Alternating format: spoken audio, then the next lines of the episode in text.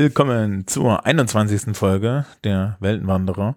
Mit mir wandert wie immer Andrea. Hallo. Hallo. Hallo. Und bevor wir loswandern, im wahrsten Sinne des Wortes, weil wir sind ja immer noch beim größten Roadmovie aller Zeiten. ähm, du hattest Kofis. Ja, genau. Ich habe Kofi, ein Kofi-Geld bekommen von Gastjunge. Dafür wollte ich mich bedanken. Ja. Ähm, ja, und wie immer der Hinweis. Diesmal mache ich den einfach selber. Schickt mir Geld. nee, ähm, also ich habe einen Kofi, der ist, der ist verlinkt. Äh, ihr könnt mir gerne Geld schicken. Äh, Thomas hat selber genug Geld. Äh, ich mache das hier in meiner Arbeitszeit. Ja. Ich kann das nicht so gut wie du. Irgendwie klingt das netter, wenn du das sagst. Ja, das klingt netter, weil ich das über dich sage. das ist der Trick. Also, ja. also Andrea, Andrea könnte in der Zeit hier auch arbeiten und pastellfarbene Bücher schreiben. Ähm, oder nicht pastellfarbene Bücher, aber meistens sind sie Pastellfarben. Ähm, und deswegen wäre es nett, wenn ihr ihr äh, Geld in den Hut werft.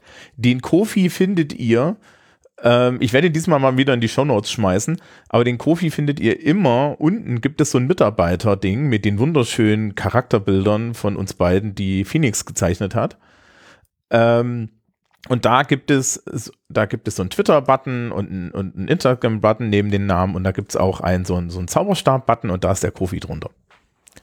Und da könnt ihr einfach draufklicken und Geld in den Hut werfen.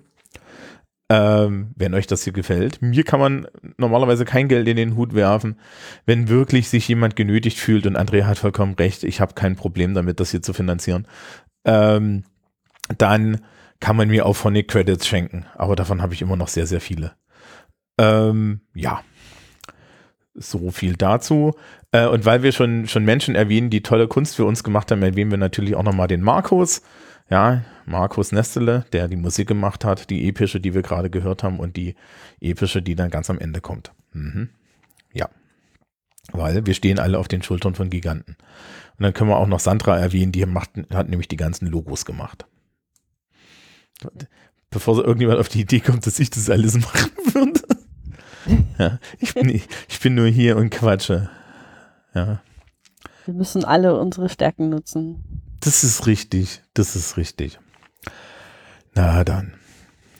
Wir quatschen wir über den zweiten Teil des Herrn der Ringe. Die zwei Türme.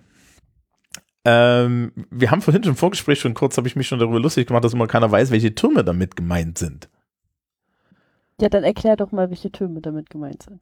Ähm, das, der Witz ist, es gibt drei Türme.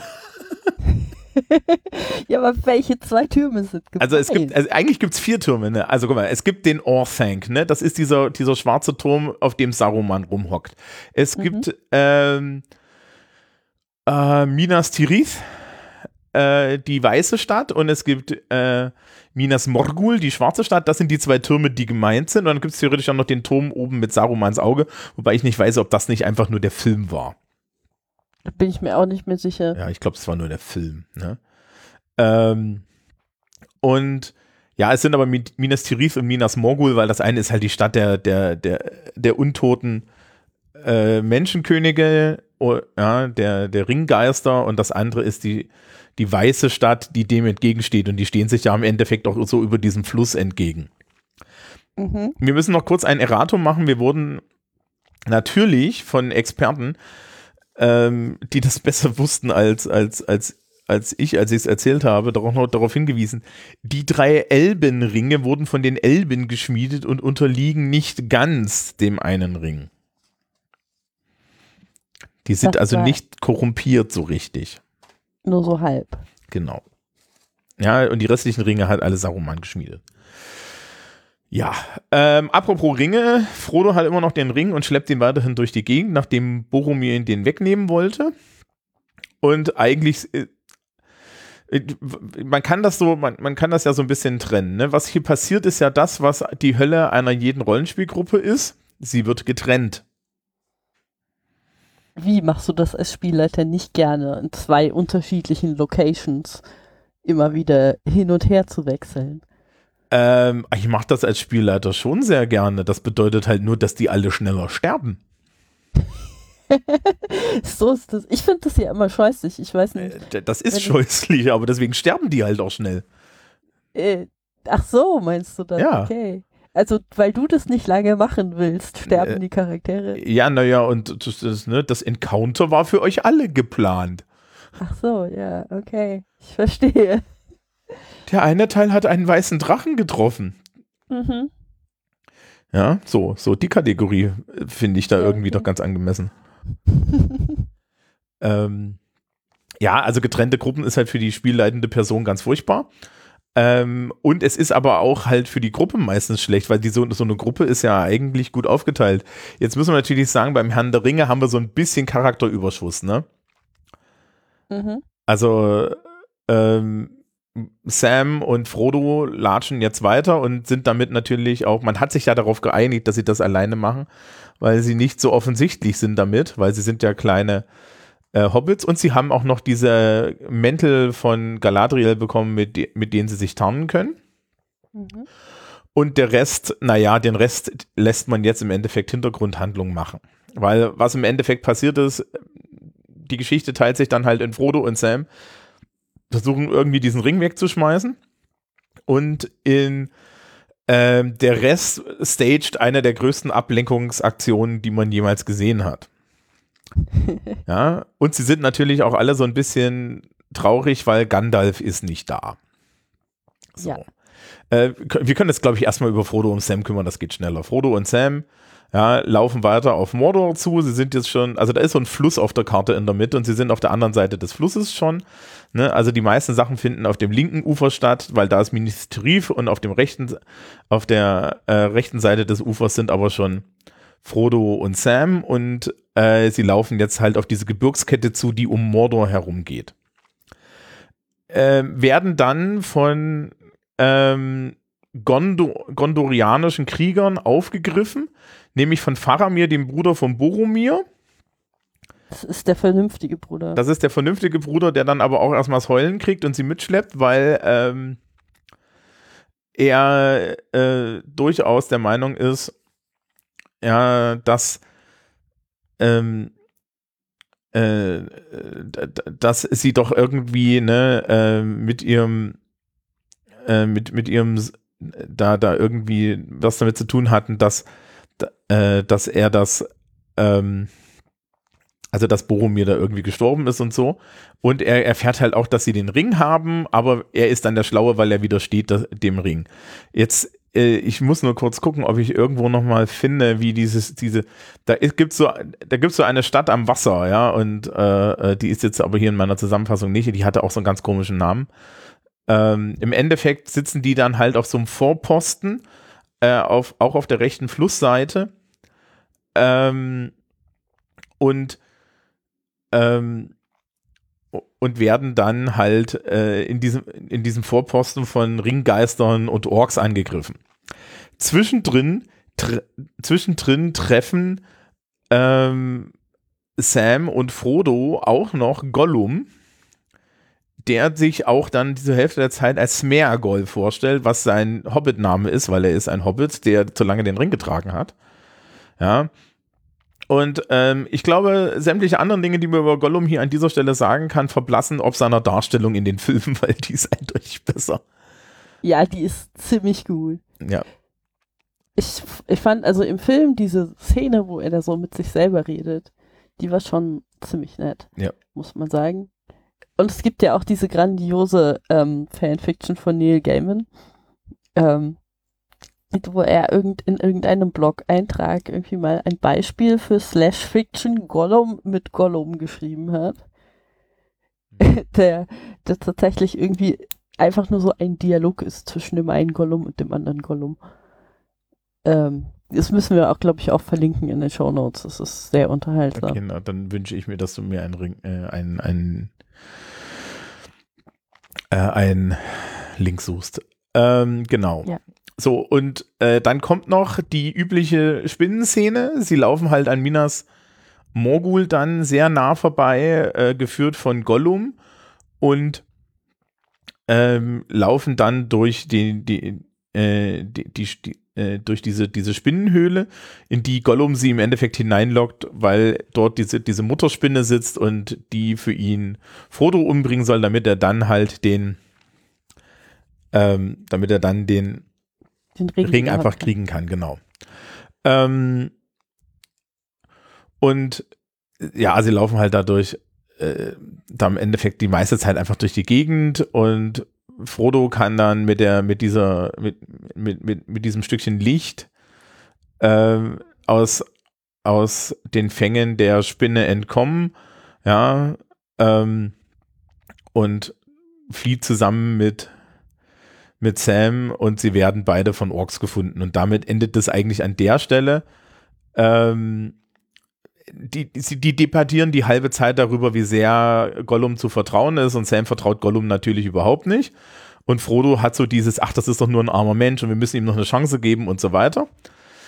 Ähm, und äh, wir können schon mal konstatieren, Sam hatte recht. Ja. Auf der anderen Seite, es kommt halt alles gut zusammen. Man, man braucht ja nicht immer, immer dann so eine, so total negativ zu sein. Auf der anderen Seite des, des Flusses Anduin wird die Gruppe nochmal getrennt. Mar ja, Mary und Pippin zusammen, ich glaube, wirklich irgendwie alleiner, genau, ähm, fliehen in den Fangornwald, wo sie die Ents treffen. Das sind diese Bäume, die miteinander reden. Die sind eigentlich relativ cool. Ja, also erstmal werden die von Orks entführt. Genau.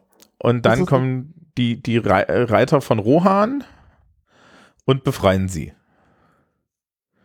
Beziehungsweise ja. halt die, sie, sie können dann in diesen Wald entkommen.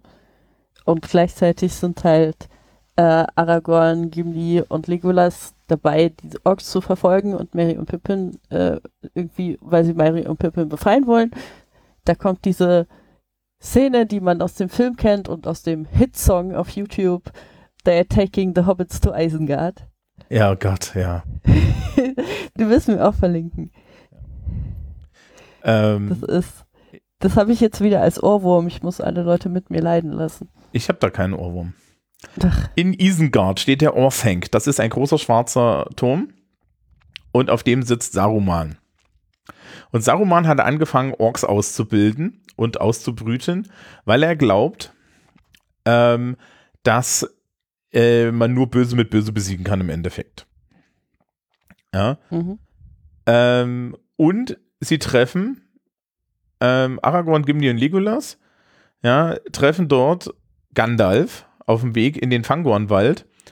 Ähm, und Gandalf setzt sich dann halt mit Saruman auseinander.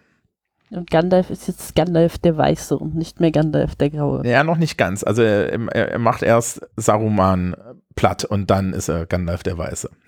Echt? Genau. Okay. Ja, also im Endeffekt ist er nach dem, nach der Geschichte mit dem Balrog ist er Gandalf der Weiße, aber Saruman weiß noch nicht, dass er, dass Gandalf ihn abgelöst, äh, abgelöst hat. Und das liegt so ein bisschen daran, dass äh, Saruman hat da diesen, diesen Stein, den Palantir, mit mhm. dem er äh, weit entfernt durch die Gegend gucken kann und auch in die Zukunft und in die Vergangenheit.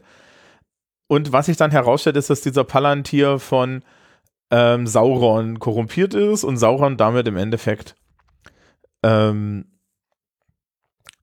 dass damit Sauron im Endeffekt Saruman korrumpiert hat. An der Stelle. Lernen wir daraus, niemals ja. unverschlüsselte Nachrichten senden. Richtig, an der Stelle weisen wir darauf hin, dass die größte Datenfirma der Welt von Peter Thiel sich Palantir genannt hat.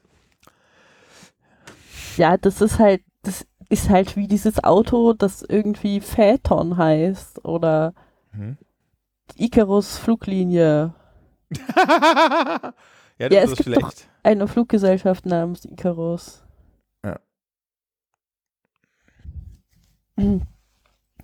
Ja. Also manchmal, manchmal denken so Firmenbenennungsnamen äh, Leute einfach nicht weit genug. Ja. Ähm, so, das ist so, das ist gut. Achso, äh, wir, wir enden übrigens auf der Sam und Frodo-Seite damit, dass, dass Frodo irgendwie vergiftet wird, aber dann von Orks gefunden wird und noch am Leben ist und dann äh, beginnen wir The Return of the King damit, dass, dass, dass Sam Frodo befreien muss und so. Ja, es ist ganz deutlich, dass Frodo hier der Held ist. Ähm, Aragorn, Gimli, Legolas und wie sie alle heißen. Also einmal platt, machen sie jetzt Isengard platt, ja, und unter der Hilfe der Ents, die rechtzeitig kommen. Und dann reiten sie halt weiter nach Minas Tirith. Also mhm. sie reiten erstmal zu, ähm, äh, zu, äh, zu, den, zu den Reitern von Rohan und zu König Theoden. Alles mit ja, 20 Ages, ne? In der, in der Zwischenzeit haben sie halt Mary und Pippin wieder getroffen, weil die diejenige waren, die dann von den Ents gefunden wurden und die die Ents dazu gebracht haben, dass sie sich überhaupt einmischen. Ja, genau. Die Ents sitzen übrigens ewig lang im Kreis und reden sehr, sehr langsam, was sie denn tun. Das ähnelt ungefähr den Koalitionsgesprächen, die wir gerade zur Aufnahme dieser Folge in Deutschland haben. Ja. Aber in, in Anbetracht dieser Tatsache ist ja, dass sie sich nach drei Tagen entschieden haben, etwas Sinnvolles zu tun, schon relativ schnell. Ja. Ist ein guter Wurf. ähm, Pippin steht, irg steht irgendwie zwischendrin nochmal dem Palantir, weil er davon halt begeistert ist und so weiter. Ähm, und ja, also äh, Pippin zusammen mit äh, Gandalf reiten nach Minas Tirith, während gleichzeitig der Rest, also noch nicht ganz der Rest, also sie sind vorher, vorher sind sie bei den Reitern von Rohan. So. König Theoden. König Theoden sitzt in einer goldenen Halle, die kennen wir irgendwie schon aus dem Hobbit und die kennen wir natürlich auch schon ewig und drei Tage aus dem ähm, äh, aus, aus Beowulf und das ist jetzt alles so ein bisschen, alles so ein bisschen geklaut, aber es ist auch ganz nett. Und die Reiter von Rohan entscheiden sich, sich zurückzuziehen ähm, in das, in die alte, äh, in, in, das alte Vor äh, von, von Helms Klamm, ja, Helms Deep. Was auch, was dann noch vorher passiert ist, dass halt äh, Grima Schlungen, Schlangenzunge heißt er, glaube ich, im Deutschen, Wormtongue heißt er im Englischen. Ja. Äh, das, ist der, das ist im Endeffekt der Kumpel von äh, Sa Sa äh, doch Saruman. So viele Leute mit SA. das klingt auch komisch. Ähm, der hat Theoden unter seiner, unter seiner magischen, äh, unter seiner magischen Stimme und Weißt du, ja. was ich daran so seltsam finde? Das ist wirklich, also dieser Name allein. Da kommt so ein Mensch und sagt so, mein Name ist Grima Schlangenzunge. Mhm. Ich bin total der nette Mensch und möchte jetzt Berater des Königs werden. Vielleicht hat er sich anders vorgestellt. Vielleicht hat er gesagt, er heißt Maschmeier oder so. Ich weiß es ja nicht. Ich meine, aber mit diesem Namen hätte er halt genauso gut hingehen können. Keine Ahnung und hätte sich irgendwie Verräter Bösewicht genannt und das wäre ungefähr auf selbe rausgekommen, so von dem, von dem, was dieser Name so vermittelt. Ja. Also. Ähm, wie gesagt, die, die, Gandalf vertreibt die Geister aus, aus den Köpfen von Theoden. Also wir sind so ein bisschen zeitlich, ist es so ein bisschen durcheinander. Ähm, jetzt, äh, und wie die ganzen äh, Reiter von Rohan ziehen sich nach Helm's Deep zurück. Und da gibt es dann die große Schlacht in dem Buch. Ja, mit lustigen Sachen und so. Ja. ähm, zum Beispiel, dass, dass Legolas und Gimli anfangen zu zählen, wer wie viele Orks umgehauen hat und sowas. Mhm. Und Gandalf reitet halt weg und sagt, wartet, ähm, ja, am dritten Tag guckt nach Osten und ja, dann werde ich euch retten. Ähm, passiert dann ja auch irgendwie, aber was vorher passiert ist, dass er halt zusammen mit Pippin äh, nach Gondor reist und möchte äh, und möchte, dass, dass halt Gondor ihn unterstützt und in Gondor sitzt Denethor auf dem Thron und Denethor ist eine furchtbare Pfeife. so kann man das auch ausdrücken, ja. Genau. Ähm, das passiert aber, glaube ich, nee, nee, die Helm's Deep ist das Ende im Endeffekt vom, von, von diesem Buch. Ja, also mit, mit, mit Denethor und so weiter müssen wir uns dann später beschäftigen. Im Endeffekt geht es da auch um diese, diese, diesen Zusammenhang zwischen Gondor und den Reitern von Rohan, weil das sind so Vasallen von, also das, äh, das sind so Vasallen von, von Gondor und der Truchsess von Gondor, Denethor, äh, ist der Vater von Faramir und was wir dann lernen, ist, dass Aragorn der rechtmäßige Thron an, äh, der rechtmäßige Thronanwärter auf den Thron von Gondor ist, weil er halt zu diesem Königsgeschlecht gehört, zu diesem alten. Ja. Jo. Es ist ein klassischer Zwischenteil, ne? Ja. Ja. Ja, aber jetzt hast du noch nicht weiter ausgeführt, was für eine Flasche Denethor denn ist. Äh, das machen wir nächstes Mal. Okay. Weil nächstes Mal kommt diese ganze Geschichte mit, mit äh, dass er Faramir anzünden möchte und so weiter und so fort. Okay. Das ja. ist alles im dritten Buch. Das da wird es alles dramatisch. Also, Wir können uns als, wir können uns auf das Meme vorhin. Ähm, ja, ach Gott, das ist alles so schlimm. äh, da kommt dann auch dieses Ding mit, kein Mann kann den Hexenkönig umhauen. Und es ist natürlich eine Frau. Die einzige Frau, die was tut, ja? ja. Ähm, äh, wir müssen dann auch im dritten Buch übrigens über das Scorching of the äh, Shire reden, ja, also, weil da ist ja, das können wir jetzt im Pro problemlos teasen, im dritten Buch ist hinten drin äh, zwei Kapitel Antikapitalismus. So random. ja. Ja. Ist doch schön. Braucht jeder Fantasy-Roman. Hatten deine das alle? Antikapitalismus? ähm, lass mich mal kurz überlegen. Äh, einer war Urban Fantasy und der andere hatte seine, seine feministischen Themen und hat die Monarchie abgesetzt. Ähm, aber so zum Antikapitalismus sind sie nicht gekommen, nee. Okay. Ähm, jetzt haben wir das alles relativ schnell. Es passiert nicht wirklich so viel. Das- Was heißt, im ersten Buch haben wir uns darüber beschwert, ja, dass ja ähm, die ewig latschen. Und Ja, im die zweiten latschen Buch, sie halt noch mehr. ja, insbesondere Sam und Frodo, ja. Ja. Wir haben ja jetzt im Endeffekt längliche Szenen gekürzt, wo Sam und Frodo miteinander hadern. Und das Gewicht des Ringes, das an Frodo zehrt und dass der so eine, ne, dass der sich halt langsam aber sicher in ein Arschloch verwandelt. Und dieser ganze, es gibt halt diesen ganzen Streit zwischen Gollum, Sam und Frodo, ja, wo Frodo so ein bisschen auf der Seite von Gollum ist und irgendwie sagt, du, du musst doch auch das Gute in ihm sehen und irgendwie so. Und Sam sich denkt, die Ratte wird uns alle umbringen, was definitiv irgendwie eine gesündere Einstellung an der Stelle ist. Und ja, ne, und, gleichzeitig, also das, es ist auch mit Helms Deep und so, ist es halt auch so die Geschichte, it is going to shit, ja, Ja, Also- aber das ist halt, also der Teil mit Helms Klamm und alles ist ja spannend.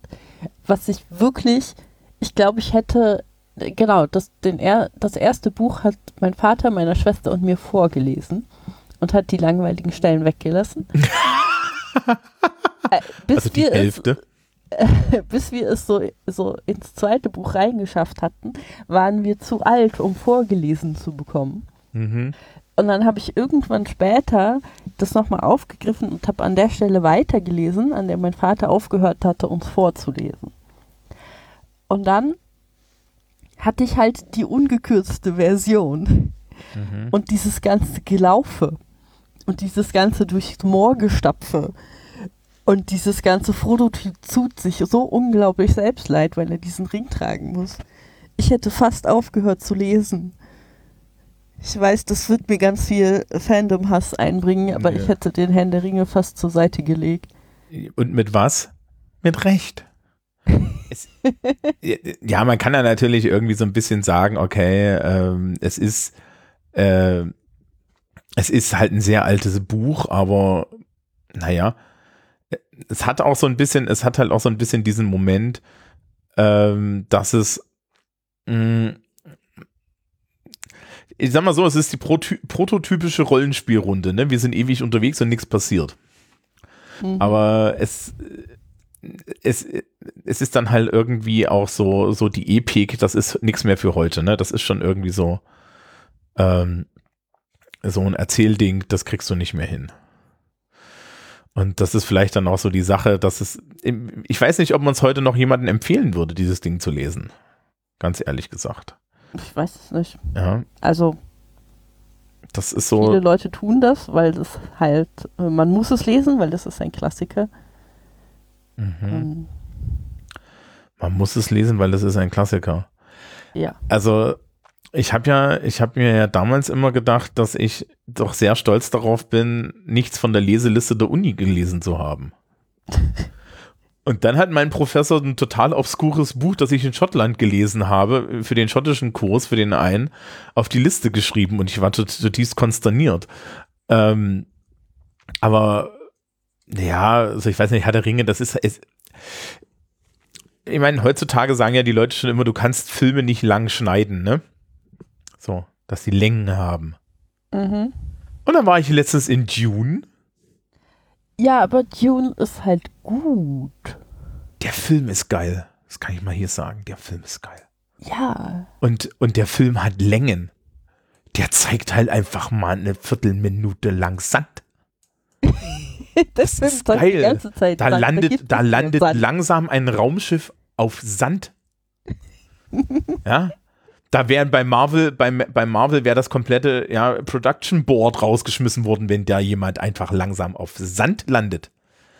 ja. Weißt du, weißt du, was auch bei Dune sehr auffällig ist? Es gibt keine einzige Kampfszene, die die Handlung nicht weiterbringt. Stimmt, darüber haben wir schon geredet. Ja, Das ist das.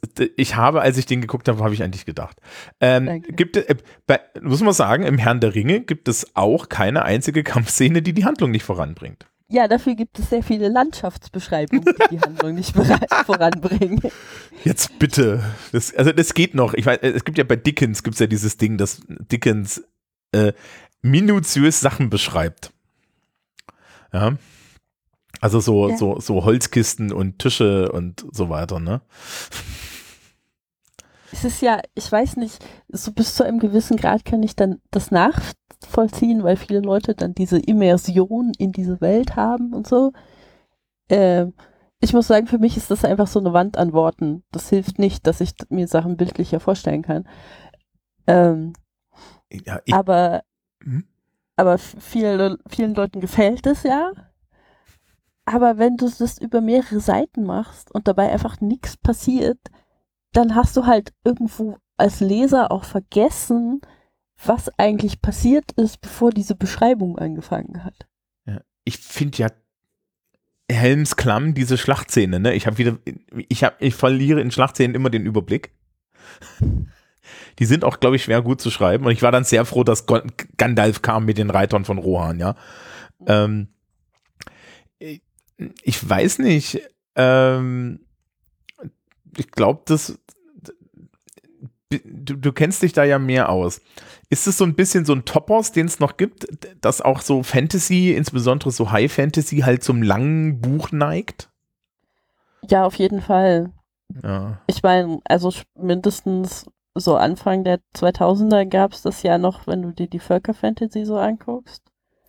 Mhm. ähm, was ja keines dieser Bücher ist dünner als 500 Seiten. Und, das man hätte ist auch 200 immer- wahrscheinlich rausschneiden können. Äh, ja, ich habe ja zum Beispiel, ich habe ja für meine Magisterarbeit diese ganzen Bücher gelesen tatsächlich. Mhm. Ähm, und ich mochte die Elfen von Bernhard Hennend sehr gerne, weil die auch so ein bisschen äh, geschrieben sind wie so eine Sage. Aber es gibt am Ende da auch so eine Schlacht, die hätte einfach um die Hälfte kürzer sein können. Das ist einfach, ich weiß nicht, das ist so ein Ding. Viele Leute lesen das gerne, viele Fantasy-Autoren schreiben das gerne.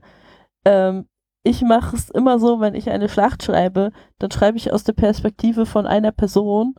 Bis die stirbt.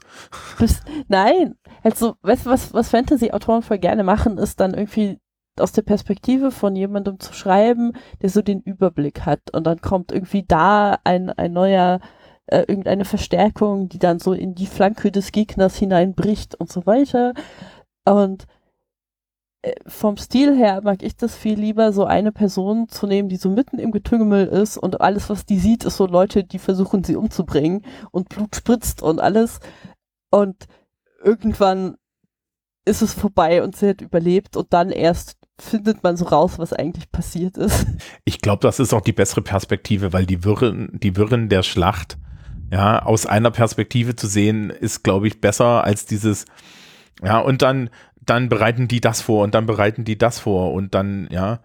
Äh, Helms Klamm ist ja eigentlich auch so. In Helms Klamm bist du die ganze Zeit aus der Perspektive der Belagerten, die dann halt auch teilweise viel zu spät äh, mitkriegen, was da los ist. Dann kommen ja zwischendrin noch die Elben vorbei, ne?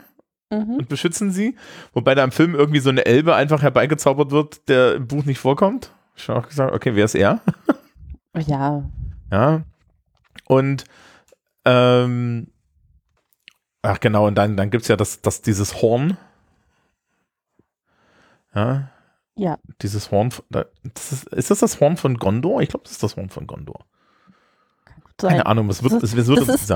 Das Horn von Gondor ist im Film auf jeden Fall leicht lächerlich. Ach, stimmt, das ist das Kleine. Das ist das Kleine, stimmt. Ja, und das klingt halt so, wie du dir so ein kleines Horn Ja. vorstellst. Das ist halt so ein Tröten. Und im Buch habe ich mir das so vorgestellt, dass das halt so ein richtig tiefer, beeindruckender Ton ist. Und dann kommt dieses, dieses, dieser Film und das Horn von Gondor trötet halt so ein bisschen vor sich hin. Das war ganz lustig. Ja, ähm, ich glaube aber, das ist, das ist so realistischer eigentlich. Ja, eigentlich schon, aber du stellst dir das beeindruckender vor. Und es ist nicht beeindruckend. Ja. Nochmal, nochmal zurück zu meiner Frage. Also tut Fantasy, gehört das zum Genre dieser, dieser High-Fantasy-Geschichten, dass das Schinken sind? Ich meine, Ja, äh, Song of Ice and Fire ist ja auch so, ein, so eine Schinkengeschichte. Ja, das ist, ähm, es gibt ganz viele LeserInnen, die Bücher, wenn sie nicht dick genug sind, gar nicht erst kaufen. Ähm, Weil da kriege ich ja nichts. Sind das dann die Leute, die die Seitenanzahl durch Preis teilen? ich weiß, es ist, äh, also ich weiß, dass Verlage teilweise ähm, Bücher extra so drucken, dass sie big dicker aussehen im Fantasy-Bereich, weil das einfach so ein Kaufanreiz ist. Und da willst du nicht zynisch werden, ne? Ist halt so. Ähm, Ich mache die naja, dann doppelten Zeilenabstand oder was? Ja, nee, die haben dann einfach so ein bisschen dickeres Papier zum Beispiel und halt so ein bisschen größere Schrift mit so mehr Rand und so. Das lässt sich alles ganz relativ unauffällig machen.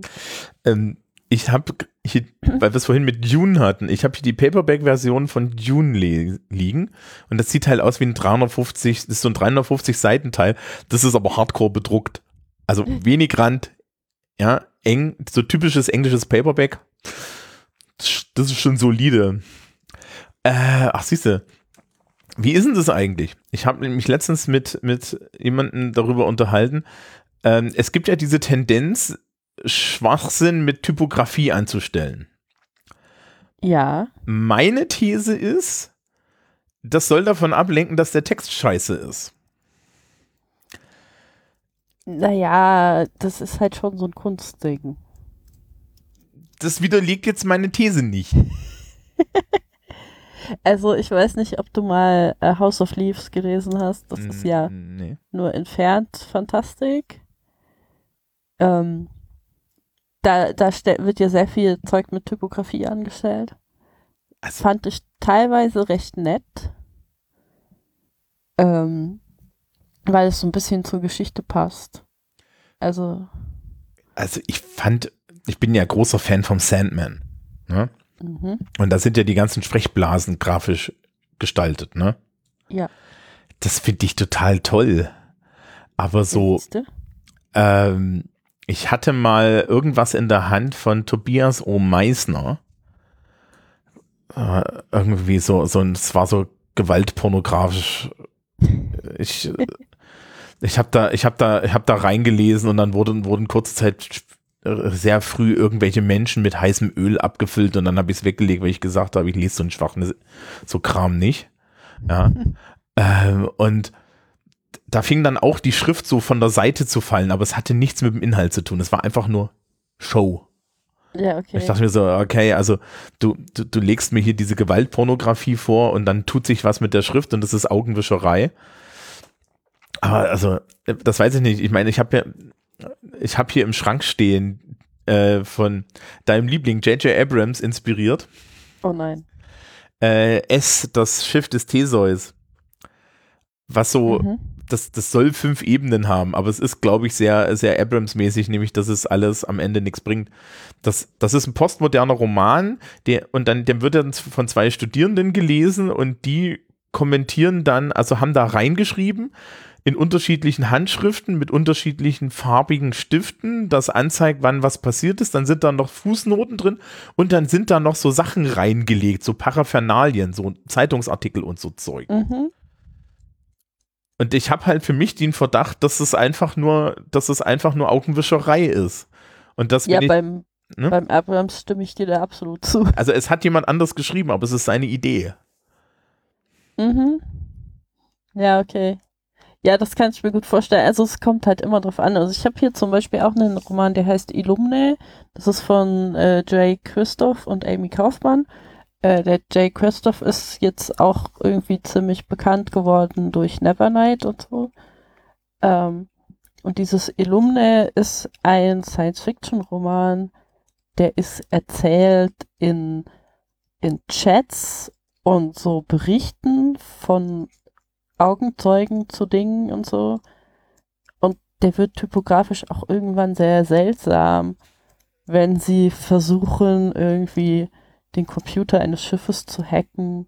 Und zwischendurch ist dann halt einfach mal so eine, eine Liste aller Verstorbenen bei irgendeinem Event, die zieht sich so über drei Seiten und das sind halt einfach nur Namen. Naja, weiß man wenigstens bis wo man hin blättern kann, ne? Ja, also das ist einfach nur, ich finde es tatsächlich in dem Fall schöner, diese Liste hier zu haben äh, und da so drüber zu blättern, anstatt dass der Autor geschrieben hätte, Charakter XY betrachtet eine Liste, es waren sehr viele Namen, weil es halt, ist halt anschaulicher.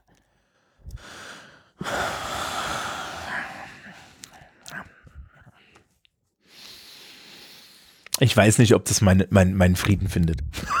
okay. Ich weiß nicht, ob, du, ob, das, ob das meine Sache ist. Aber hm, ich glaube, ich bin argwöhnischer gegenüber solchen Sachen. Ja, ich bin mhm. da. Ja, also ich habe überhaupt nichts dagegen, wenn das Sinn hat. Ja, also wenn das irgendwie so, so, so alles zusammengeht. Aber dafür muss man mich dann auch erstmal überzeugen. Mhm. Ja. Ich meine, ich glaube, wenn ich da drauf stolpere, darüber stolpere, dann würde ich mir auch am Ende denken, okay, hier ist jetzt die Liste, das ist eigentlich ganz cool.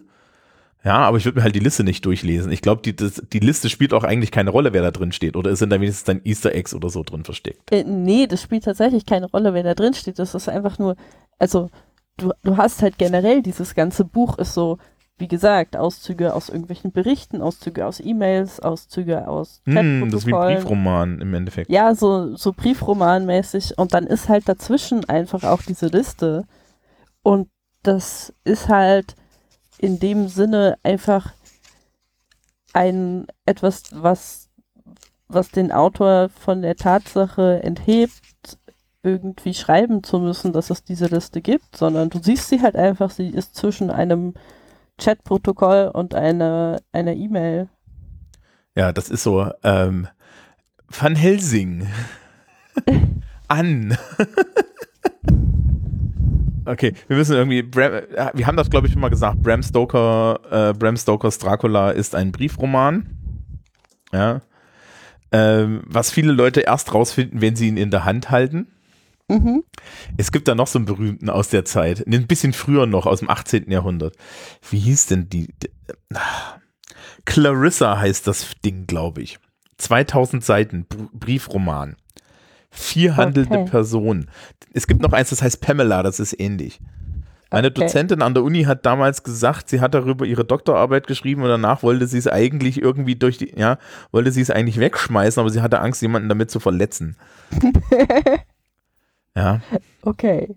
Ähm, das ist so, ja, weißt du nicht.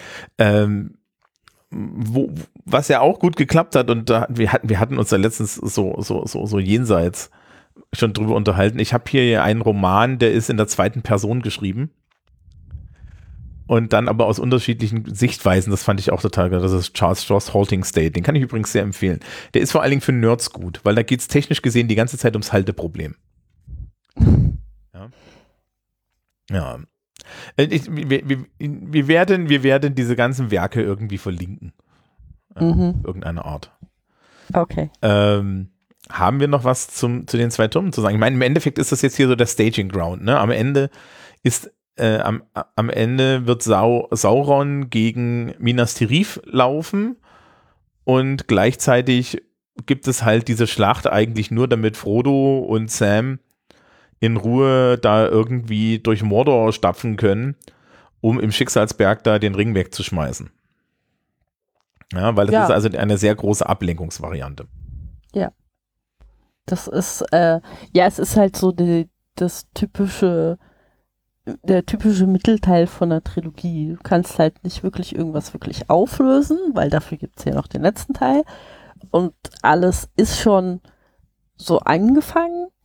Das heißt, alles, was du machen kannst in einem Mittelteil, ist halt einfach äh, Handlungsstränge weiterführen. Das sorgt dann viel dafür, dass halt nicht großartig was Neues passiert und auch nicht, nicht dieses Ding kommt, dass man so ein befriedigendes Ende für irgendwas hätte. Das macht Mittelteile immer etwas schwierig. Und in so. dem Fall die Leute halt irgendwie mit Helmsklamm unterhalten. Genau. Also da ist ja schon relativ viel Action. Ich glaube auch so generell, die Schlacht bei Helmsklamm ist für viele Leute die bessere Schlacht. Ja. Also ja, das ist die, die, andere die ist große Schlacht, die man kennt aus dem Herrn der Ringe. Ich glaube, so diese Schlacht am Ende ist da weniger, ja, weniger es, cool es, tatsächlich. Es kommen ja noch zwei. Die meisten Leute haben immer die letzte gar nicht auf dem Schirm. Du meinst jetzt nicht die im Auenland, oder? Nein, ich meine die vor den Toren von Mordor. Ja, okay. Ja, also sie, sie laufen dann ja nochmal im Auenland. Diese Saruman nochmal eine feuern. Also es, Ja. also, also es, im Endeffekt ist es ja wirklich, ist es ja wirklich so kurz vorm Ohrfeigen. Ja.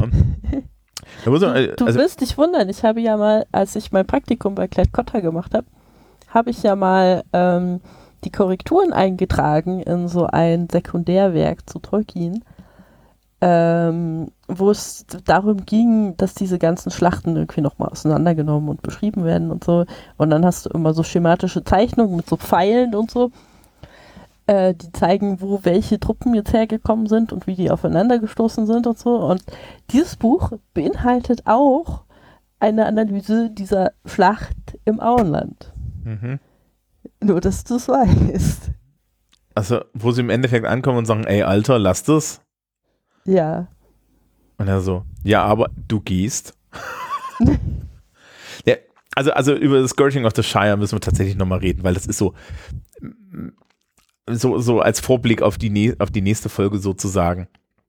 Es ist ja, es ist ja wirklich strange, ne?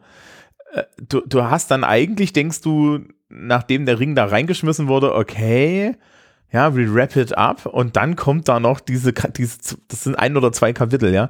So, dass du denkst, hä? Hä? But Tja. why? Ja, you could have done it with heavy, heavily after after here. Ja. Hätte man. Ja, ja, ja. Gut, dann haben wir, glaube ich, alles, worüber wir hier so reden können. Wenn wir mal überlegen, ob ich hier noch irgendwie Kapitelmarken setze, aber sehr wahrscheinlich nicht. Ähm, das ist jetzt so ein bisschen Stream of Consciousness gewesen. Es gibt halt nicht so viel zu erzählen. Also die Geschichte ist so irgendwie Und zusammengefasst. Kapitelmarken sind eh für Schwächlinge. N nein, Kapitelmarken sind ein Dienst am, am, am Hörenden. Mhm. Wir machen hier Kunst.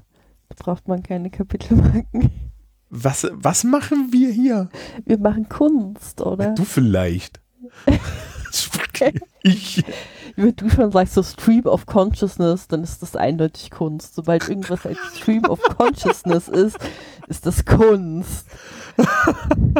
da kannst du nämlich immer mit, äh, mit entschuldigen, dass du keine Struktur hast. Sagst du einfach Stream of Consciousness und dann ist es halt absichtlich keine Struktur und Kunst. Ist es ein Pet Peeve? Höre ich da irgendwie? Nein, wie kommst du da bloß drauf? Das sind. Hast du Ulysses gelesen? Ich habe versucht, Ulysses zu lesen. Ich habe zwei Seiten gelesen und dann habe ich es weggelegt. Mm. Also, ähm, ich habe es gar nicht gelesen. Soll ich dir noch verraten, welches Buch ähm, auf der Leseliste meines Professors auf einmal aufgetaucht ist, was mir mein, mein Spotless Record of Not Reading Anything Sensible äh, gebrochen hat? Ich glaube, das hast du mir schon mal erzählt, aber ich habe den Titel vergessen. Das ist vollkommen okay, man muss es auch nicht lesen. Äh, The Prime of Miss Jean Brodie, das ist ein schottischer Roman. Ich weiß gar nicht mehr, von wem der ist und ich gucke es jetzt nicht nach. Ähm, für die Menschen, die die es die es unbedingt äh, interessiert, äh, äh, ja, Miss Jean Brodie ist Spinster, Lehrerin und, und, und zieht sich dann so, so eine Schülerinnen, also sind nur Schülerinnen, eine Schülerinnengruppe heran, äh, die dann irgendwie von ihr abhängig sind und so weiter und das, das, das scheitert dann auch so vor sich hin und so und das ist so, so, ein, so ein schottischer Roman. Ähm, und das Ding hat 14 Flash-Forwards und 14 Flashbacks. Ja, das ist auch eindeutig Kunst. Das, ja, das ist eindeutig Kunst. Also es sind so ein paar Sachen drin, wo einfach so ein Flashback einfach nur eingeführt wird, damit du mit einer Figur, mit der du eigentlich vorher kein Mitleid gehabt hast, auf einmal ganz viel Mitleid hast.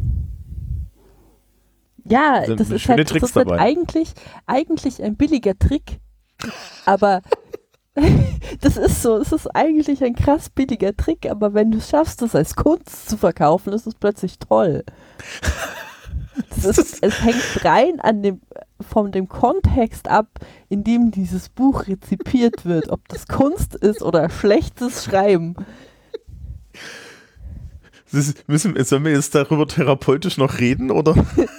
Nein, ich glaube, wir können, wir können irgendwann mal einen Podcast machen, wo ich darüber rante. Ähm, ansonsten können wir noch darauf hinweisen, liebes Publikum, das ist aktuell Buchmesse. Geht nicht hin. Es war Buchmesse. Es war Buchmesse. Äh, Gab es irgendwas Interessantes auf der Buchmesse? Das können wir vielleicht noch schnell machen. Also, ähm, es gab diesen einen Skandal. nee, das, ist, ist, das kennt jetzt jeder. Also du kannst den Skandal erzählen, aber ich dachte irgendwie so literarisch interessantes. Äh, nee. Nee. Nee, nicht, dass ich wüsste. Also es gab sicher irgendwas, aber es war tatsächlich, ähm, ich hatte eine, eine Telefonkonferenz und ich habe irgendwann diese Woche noch eine Telefonkonferenz und das ist so alles, was auf der Buchmesse passiert ist für mich. Ja, naja, für dich geht da ja da so und so jemand hin und, und verkauft, verkauft dich, oder? Ja, normalerweise gehe ich halt auch hin und rede irgendwie mit LektorInnen und so. Ja, ne? Und weil man muss ja irgendwie nett zu den Leuten sein, damit sie weiter mit einem zusammenarbeiten wollen. Mhm. Sollen wir auch noch dieses Video von Neil Gaiman verlinken, wie er erklärt, wie man als Freelancer arbeitet? Wenn du möchtest, gerne. Das ist, das ist, ne? Wie wird das? Man muss entweder man muss gut sein, pünktlich sein und eine nette Person und es reichen zwei davon. Ja, genau. Ja.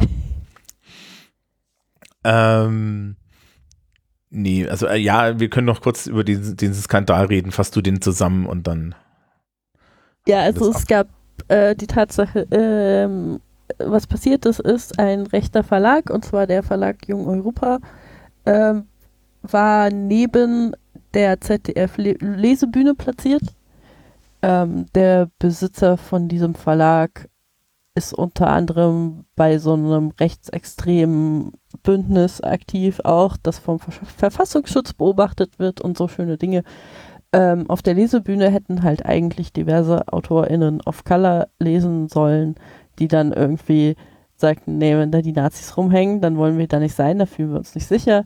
Eine dieser AutorInnen war die Jasmin, Jasmina Kuhnke, die halt auch vorher schon Morddrohungen aus dem rechten Spektrum erhalten hatte und so. Also das war jetzt nicht so aus dem Nichts gegriffen, dass die sich da nicht sicher gefühlt hat. Und die hat halt ihre Lesung dann abgesagt. Ähm, ach ja, genau. Und eine der, eines der Dinge, die ich dann auch noch gemacht habe in Bezug auf Messe, war mitzuhelfen, Lesungen zu organisieren außerhalb der Messe in Frankfurt für AutorInnen of Color, die halt nicht mehr auf der Messe lesen konnten. Ja. Jetzt mal so unter uns, brauchen wir die Buchmesse? Ja, nee, eigentlich nicht. Ist ganz lustig. Ich finde ja, ich finde das Schönste an der Buchmesse ist eigentlich immer, dass alle Leute da hinkommen, die ich kenne. Und dann sind die so alle an einem Ort. Ich kann die alle auf einmal treffen. Okay, aber das kann man theoretisch auch irgendwie, ne, mit einer Party. Ja. Ist, ja. nicht, ist, nicht, ist nicht die Straße runter die ehemalige EZB jetzt frei? Da kann man doch gut eine Party feiern. das wäre es noch, ja. Wir gleiten ab. Ähm, ja. Ja, liebes Publikum, nochmal so vom, vom Anfang. Ähm, ja, werft Andrea ruhig etwas in den Hut, wenn ihr das möchtet. Link ist dieses Mal in den Show Notes ähm, auch nochmal verlinkt. Ähm, Ansonsten wünschen wir euch einen schönen November, weil Ende November kommen wir dann mit dem dritten Teil vom Herrn der Ringe. Ja, da müssen wir uns ja was für ja. Weihnachten ausdenken. Ja, Ach, Solange wir- wir, nicht die Weihnachtsfolge mit den Evox machen oder so. Wir- wir nachdem wir, können- sie. Wir können auch das Holiday Special. Ah. wir können bewusst über etwas reden, was nichts mit Weihnachten zu tun hat. Das, das Holi äh, ja, na Die vielleicht. Briefe vom Weihnachtsmann hätten wir sonst noch zur Auswahl. Father Christmas Letters von, von Tolkien. Ja. Die habe Ja, ich genau. nie gelesen. Ich auch nicht. Und ich weiß auch nicht, ob, ob ich da rankomme. Ah. Also ich krieg die von Klettkotter im Zweifelsfall. okay. Ja. Wir, wir überlegen uns was. Äh, man kann uns in die, Kom in die Kommentare ja vielleicht irgendwie Inspirationen für die Weihnachtsfolge sch- Oh schreiben, ja, ne? wenn man das möchte. das klingt gut. Ja. Ich, äh, ich bin mir sicher, das werden wir nicht bereuen. Wieso? Man kann da alles, man kann da alles in die Kommentare schreiben. Das heißt ja nicht, dass wir ihm folgen müssen. Ja, das ist natürlich wahr. Genau. Okay. Dann, liebes Publikum. Ich hoffe, ihr, wir, ihr seid ausreichend unterhalten. Diesmal haben wir, glaube ich, einfach nur das Buch zum Anlass genommen, über Dinge zu reden. Ja, Das ist ja, das ist ja Aber- der Sinn von guter Literatur, habe ich, mich- habe ich mir sagen lassen. auf jeden Fall. Dann einen schönen November. Lasst euch nicht so runterziehen. Winter is coming. So. Ja. Tschüss. Dann tschüss.